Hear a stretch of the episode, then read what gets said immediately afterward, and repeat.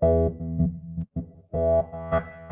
listening to WIN, Workers Independent News, a production of Diversified Media Enterprises. I'm Doug Cunningham. UPS pilots have reached a tentative deal on a new labor contract, the Independent Pilots Association says after ratification by the 2,600 UPS pilots. That new deal will take effect September 1st. It's a five year contract. The tentative agreement was approved unanimously by the IPA Executive Board and the union's negotiating committee. IPA's Brian Gaudet says details of the agreement are going out to the pilots so they can vote on whether to accept the deal in August. After five years, we're really glad to have a tentative agreement. Our entire uh, five pilot executive board has uh, endorsed this deal, as has our three pilot uh, negotiating committee. So we're really excited to get this out to our members. We started getting uh, information out to them today, and we'll be uh, online information over the weekend, start getting some physically printed materials out to them next week, and we'll be doing road shows with our pilots in Anchorage, Louisville, Miami, and Ontario, California over the upcoming weeks.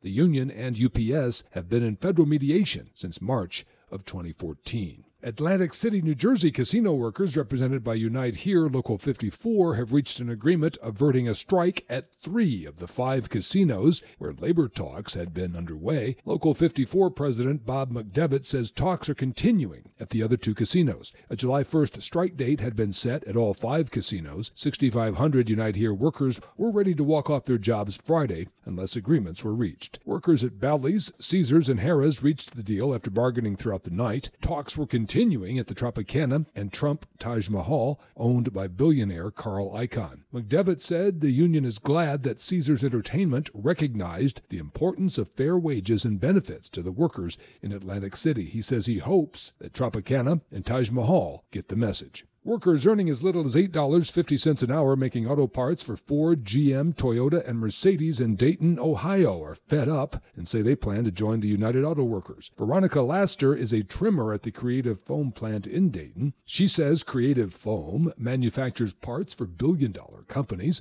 like Ford, GM, Toyota, and Mercedes, but she's paid not much more than a McDonald's cook or Walmart cashier. Last week, those workers took their complaints about low wages directly to the plant's quarterly management meeting, detailing their demands for fair pay. Management said they would immediately raise the workers' wages by a dollar an hour. Now the workers are organizing to be part of the UAW. The UC Berkeley says that a third of all factory production workers in the U.S. are paid so little that they're forced to rely on public assistance programs. Workers Independent News is brought to you by the Office and Professional Employees International Union, online at opeiu.org.